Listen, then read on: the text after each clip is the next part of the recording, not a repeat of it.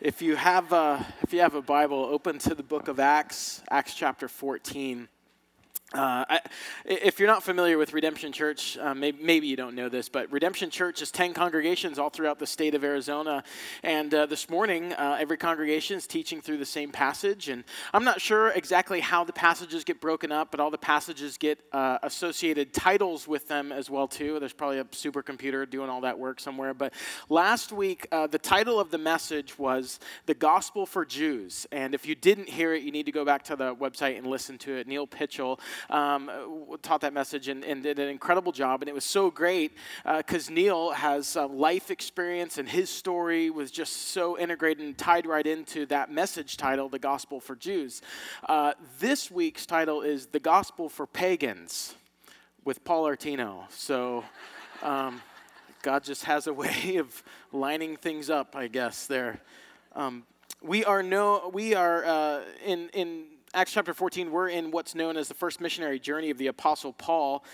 And they started on the island of Cyprus in the home of Barnabas. They go from there to Antioch. Uh, they go into the synagogue. They preach right from the Old Testament to present Jesus, who is the one who is pointed to in the Old Testament and the fulfillment of all of our needs and hopes and dreams. And from there, we're going to see in this passage, they lead and they leave there and they head to three towns, towns Iconium, Lystra, and Derbe.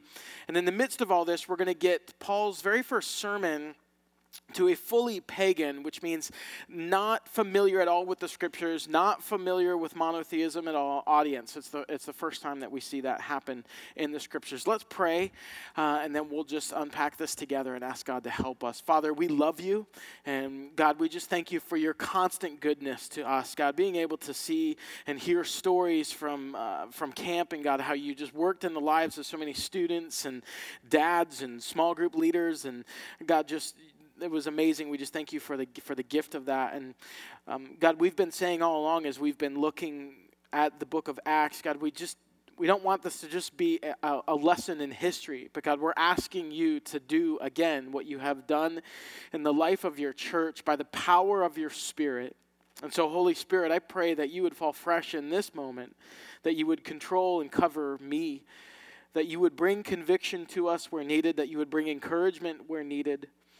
But God, I pray most of all that we would not just be hearers of your word this morning, God, but that we would do something with it for the fame and the renown of Jesus Christ, for his kingdom, that it would happen here on earth as it is in heaven. Jesus, this is always and only about you. And so I ask these things in your name. Amen what we're going to see here in Acts chapter 14 is the gospel um, go outside of the church, go into the street, and we're going to see just how powerful the gospel, this good news, is. Uh, we're going to see this disruptive power of the gospel, the, the good news about the life and death and resurrection of Jesus Christ. The Apostle Paul in Romans chapter 1 says it is the power. It's the same word that we get the word dynamite from. It's the, it's the power of salvation to all who believe. And this morning, just briefly in our, in our time together, we're going to see how the power of the gospel disrupts our religion, meaning our activity, our behavior, our way of thinking that we can somehow earn the approval or the acceptance of God. The gospel disrupts that.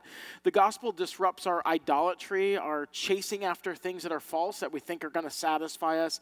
And then lastly, we're going to see from this passage how the gospel disrupts our comfort. Acts chapter 14 Let's start in verse 1. At Iconium, Paul and Barnabas went as usual into the Jewish synagogue, and there they spoke so effectively that a great number of Jews and Greeks believed. But the Jews who refused to believe stirred up the other Gentiles and poisoned their minds against the brothers.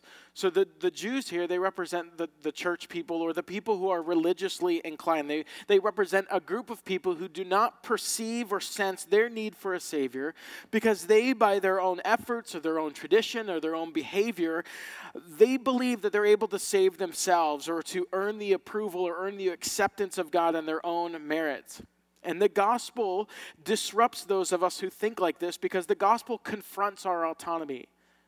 The gospel confronts our self sufficiency.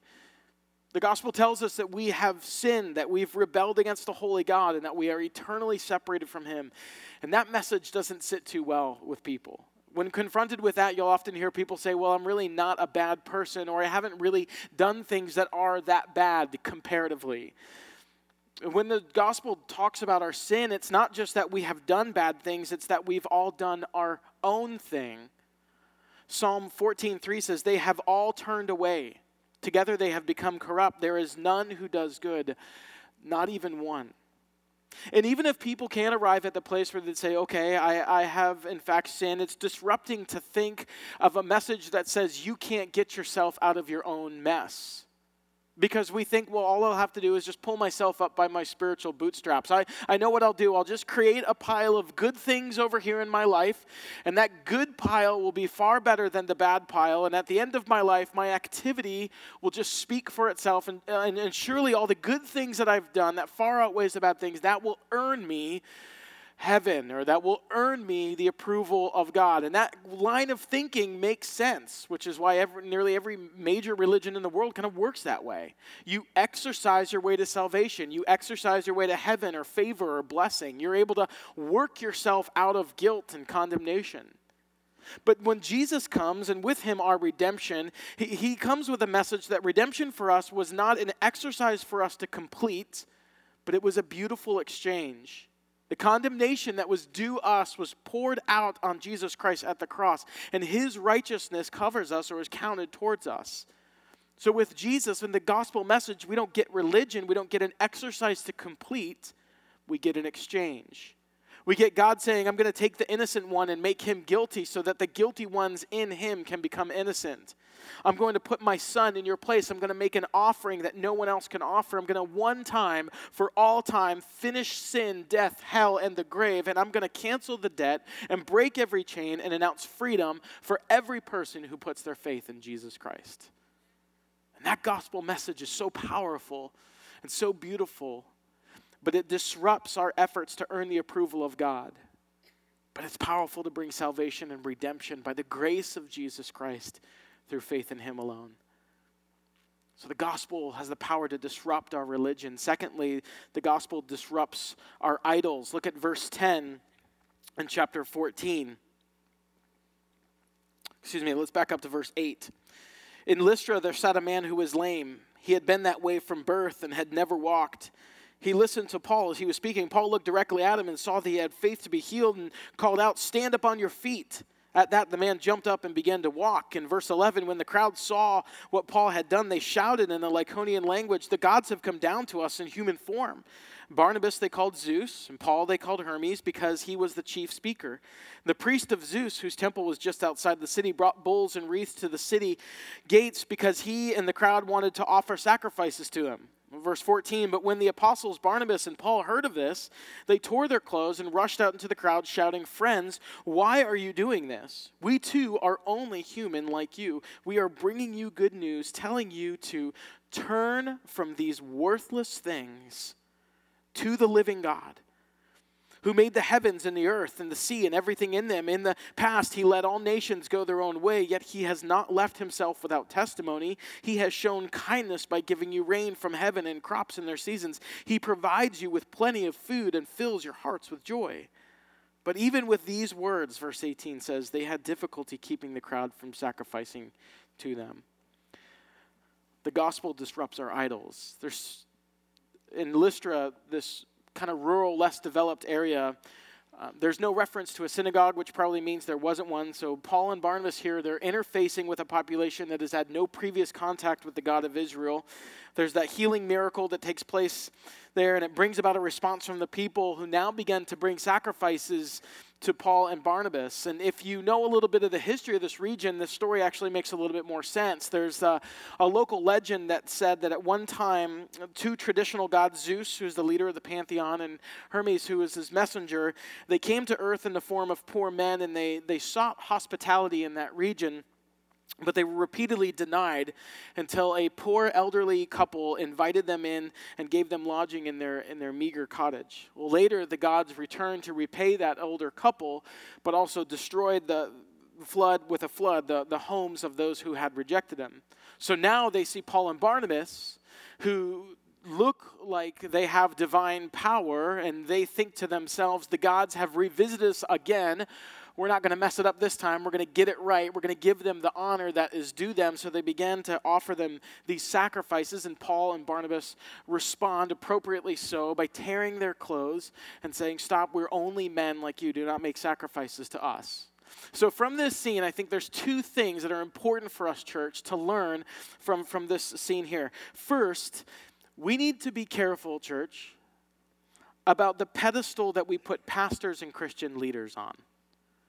Appreciation and thankfulness are genuine virtues and they shouldn't be sh- suppressed, but people have a tendency to love vessels. The scripture says that we are just simple jars of clay but people have a tendency to love vessels rather than loving the one who flows through and is contained in the vessel. And if God has ever done a profound work in your heart and He's used someone to accomplish that, then what has occurred in your heart is not due to the person at all, but rather is due to the Holy Spirit who is inside of that person, flowing out of that person to do work in you. And so the praise of what God has done in your heart goes to God, not to the person. So, according to, according to the Bible, the person is to be honored as a servant of the Lord, but not exalted past that. When you're eating at a restaurant, the server brings you the meal. It's appropriate to thank them, but ultimately, the praise for your enjoyment of the meal goes to the one who prepared it. And when you exalt vessels beyond where they're to be exalted, it's not good for them and it's not good for you because it robs you of worship and it puts too much pressure on the man or woman. It puts too much pressure on simple jars of clay.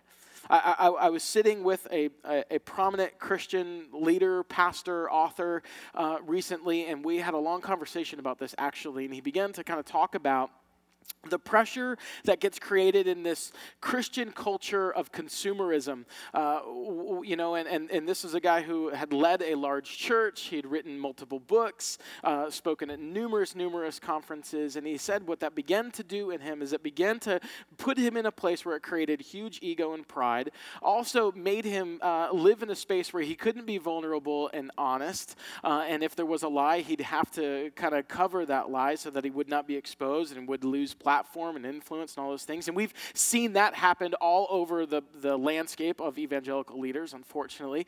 Um, but but he, he made this statement which really resonated with me, and he said, you know, in that particular culture, you're only as good as your last sermon. You're, you're only in, as good as your last book, or you're only as good as the last conference that you spoke at. And, and when we do that, we, we, put, we put these men and, and women in a place, we exalt them to a place that vessels should not be exalted to. Now, I, I, believe that God's given me an ability to communicate, and in some instances, a, a gift of, of, preaching, but I know who I am. I, I, think of all the times when I've tried to type something out on my computer, and, and then there's a word that wrong, and I'll click on it, and, the, and my computer will just say, I got nothing for you. Like, I literally have no idea what you're trying to do right now. It says, it says no suggestions. Like, I have all the words, I have access to all the words, but right now, what you're trying to do, I'm completely lost on that, right? If someone ever comes to me and they say, you know, God's really used you in a profound way, I know exactly who I am. I know that I am the guy who my senior year in college, five and a half years in, my, my final for my Spanish class, I had no idea what, I didn't know, I know un poquito español. Like, so I literally got sock puppets and a translation from um, a, a, search engine called Ask Jeeves, rest in peace. And, and I used sock puppets and read these translations. I took an aerobic dancing class and barely passed because my instructor, who was seven months pregnant, felt so sorry for me. And she's like, Look, you just, I got to get you out of here. So I'm really sorry about it. So I know, I know who I am. And you know, I love that God chooses to use uh, weak and foolish things, um, but, uh, but it's why we must be careful for our own joy and the safety of those whom God uses, to praise the Lord for his work and not his vessels for that work. You can thank them, you can encourage them, you can honor them, but don't exalt them too high because they'll run out of air. If you put them in an altitude where they can't survive, they will run out of air. They're just men, they're just women, they're all perishing. We all have cracks in our jars. It is God to be honored, it is God who to be praised, and it is God who's building his church. The second thing that we learn from this encounter that we see right here in Lystra is that we are desperate for our idols to come through for us and to provide for us what they never can. We are desperate for our idols to come through for us and to provide for us what they never can. But the gospel will always and only provide for us what we are most desperate for. The gospel will always and only provide for us what we are most desperate for. These people, they thought they had another ch- chance to honor the gods. And you and I, with our particular idols, the false things that we bow down to, the false things that we chase after, the false things that we pursue, we are desperate. Maybe this time, I know they've broken my heart time and time and time again, but maybe this time they'll come through. Maybe this time. In, in, in, in, in verse 15, Paul lays out, he says, Look, this, this gospel, this good news, it makes us turn from worthless things, from false things to the true living God. And for this group, it was obvious because the temples were, were set up, they could see what those things are. But I think for us in our culture, it's, it, it, it, it's kind of sneaky. We don't always see what those things are uh, Tim multiple times at camp. I love that he did this. He, it was about pursuit, and he said, I'm not going to stand up here and speak out against the things uh, telling you what not to pursue. I'm just going to hold up for you the beauty of Jesus so that you'll see that he's better and so that you'll know that is the place your pursuit should go. And I, but I think in our particular culture, it's, it's tricky for us to identify the things that those are the idols of our day. I, I think one of them is image. Uh, you know why, why advertisements that um, make us feel uncool about our phones or our cars or our clothes or where we live, you know why all those advertisements actually work? Because we work so hard on our image. We care so much about our image. We protect it, we promote it. Think about all the compromises that you have made in your life so that you might present yourself a certain way to people or peoples. The, the, the, the idol of materialism. In our culture, when we talk about somebody's worth, we're talking about what they own or their bank account. And so, the way it works in our culture, if you want to have more value, you have more. More what? We don't even know, just more, right? In, in our culture, the, the idol of, of, of pleasure, so everything revolves around making life easier, making life more enjoyable. We sacrifice for pleasure, we sacrifice for enjoyment, we sacrifice to be pain free. In each case, we take part of what God has created, like the enjoyment of things, which is good. And instead of praising Him for the enjoyment of things, again, a good thing, we take enjoyment and make it our God. Everything orbits around our enjoyment or our pleasure. That's idolatry. The gospel calls us to the truth that we live in God's world with Him at the center, that our lives would orbit around Him. And that's not a way that we so often think about our relationship with Jesus. We think about as, as something that we've kind of added on. Like we think of it as like a hobby. Like, oh, that's nice for you that you have that. It, it, it's like this addition that we've built onto our house, but we don't want to mess with anything else in the rest of the house. We want to keep the furniture, we want to keep the rooms, we want to keep the wallpaper. And there just isn't a Christianity that's like that. There isn't a following of Jesus that allows us to create these compartments or to segregate things like our money or our career or our relationships. Um, my wife really likes this Fixer Upper show, and it's funny, people have told her that she kind of looks like this woman. We recently had an opportunity to meet uh, this couple, and we made it super weird and awkward. We talked about him eating a bug and shiplap and stuff we don't even know about. But we met them, and, and one of the things about this couple that I, I love, but also makes me really nervous that my wife watches the show too much, is they're not afraid to knock down or tear out anything.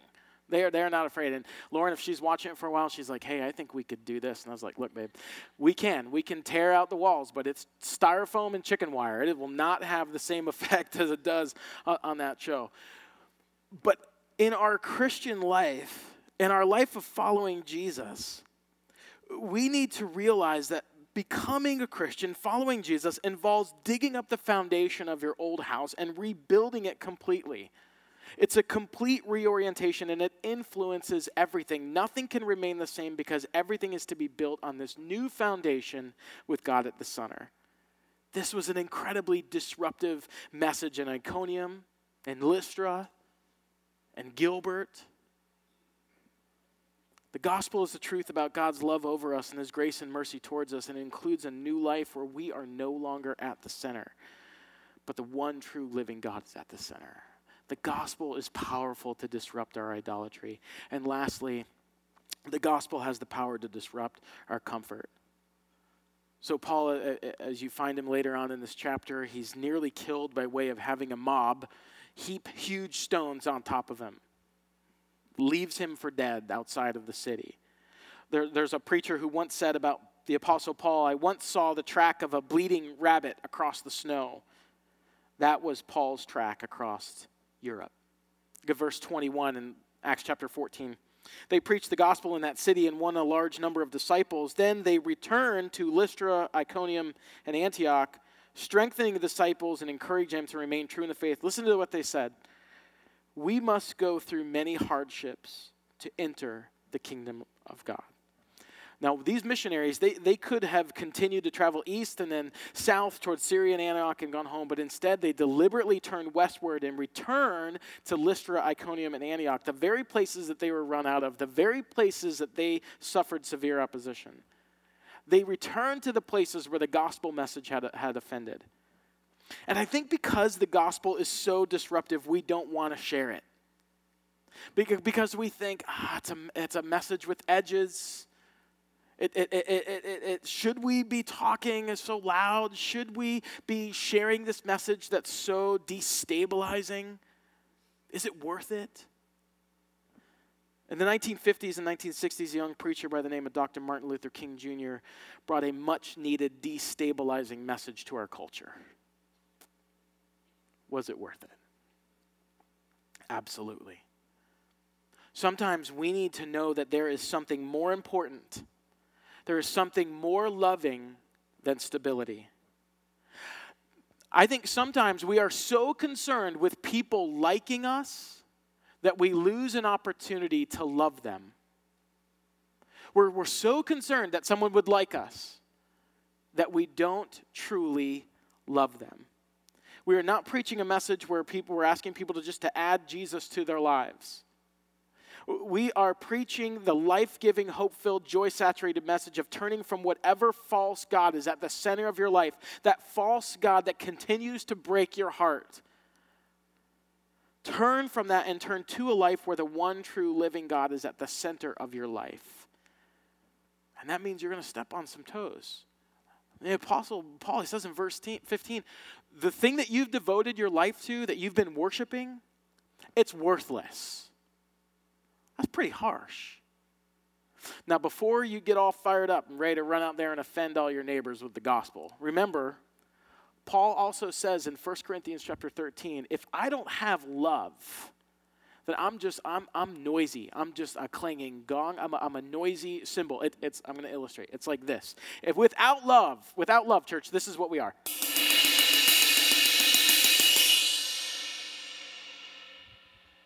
I've never had one lesson.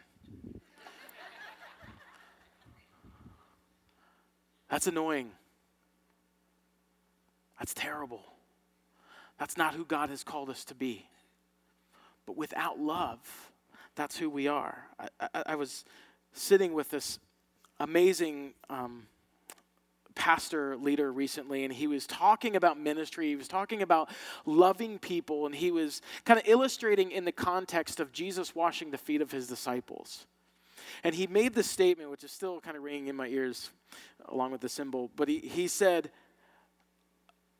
Love starts at the feet, ministry starts at the feet and works its way up to the head. And, church, I think for, for most of us, so often we want to bang the gospel into the head of our neighbor, but we won't stoop low to wash their feet. It starts at the feet and works its way up. Paul understood that carrying the name of Jesus to the world meant hardship and suffering, The Apostle Paul was imprisoned, stoned, beaten, flogged, shipwrecked, starved, exhausted, and endangered throughout his life as a follower of Jesus Christ. And because of his experiences throughout his letters, Paul was intent on reminding Christians that hardship is to be expected. In fact, in Philippians chapter 1, he says, It's been granted to you on behalf of Christ, not only to believe in him, but also to suffer for him. It's been given to you. And our typical response is to avoid pain at all costs. But Paul says, Christian, you are to accept the trial in light of the fact that God suffers with us. And because God says good things come from our difficulties, in fact, in Romans chapter 5, we also glory in our sufferings. It gets weight, it gets value in our life because we know that suffering produces perseverance, perseverance, character, character, hope. Paul says uh, in Second Corinthians, it's temporary. Chapter 4, therefore we do not lose heart. Though outwardly we are wasting away, yet inwardly we are being renewed day by day. For our light and momentary troubles. The guy was dragged outside the city and had rocks heaped on top of him. Light and momentary troubles. They are achieving for us an eternal glory that far outweighs them all there's this moment that Jesus has uh, with his followers after his resurrection, and he has this interaction with one of his followers named Thomas. And Thomas had a particularly difficult time believing that Jesus had actually been raised from the dead. And he famously says of Jesus, he says, he says, unless I see in his hands the print of the nails, I will not believe. G. Campbell Morgan says, What Thomas said of Christ, the world is saying about the church. And the world is saying to every preacher or gospel proclaimer, which is all of us as a Christian, the world is saying to us is unless I see in your hands the print of the nails, I will not believe. He says, It is the one who has died with Christ that can preach the cross of Christ. Let's pray. God, thank you for your word. God, thank you for your movement and your power.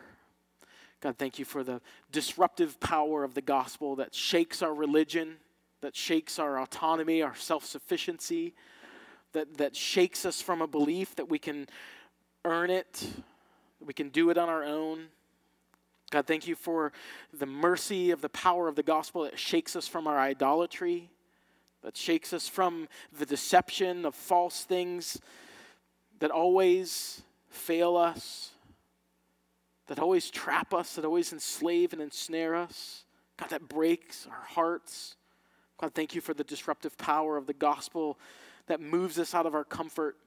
And God, I'll just repeat again, asking again, God, don't let us just read through this book and walk away saying that was good for them. But God, do it again.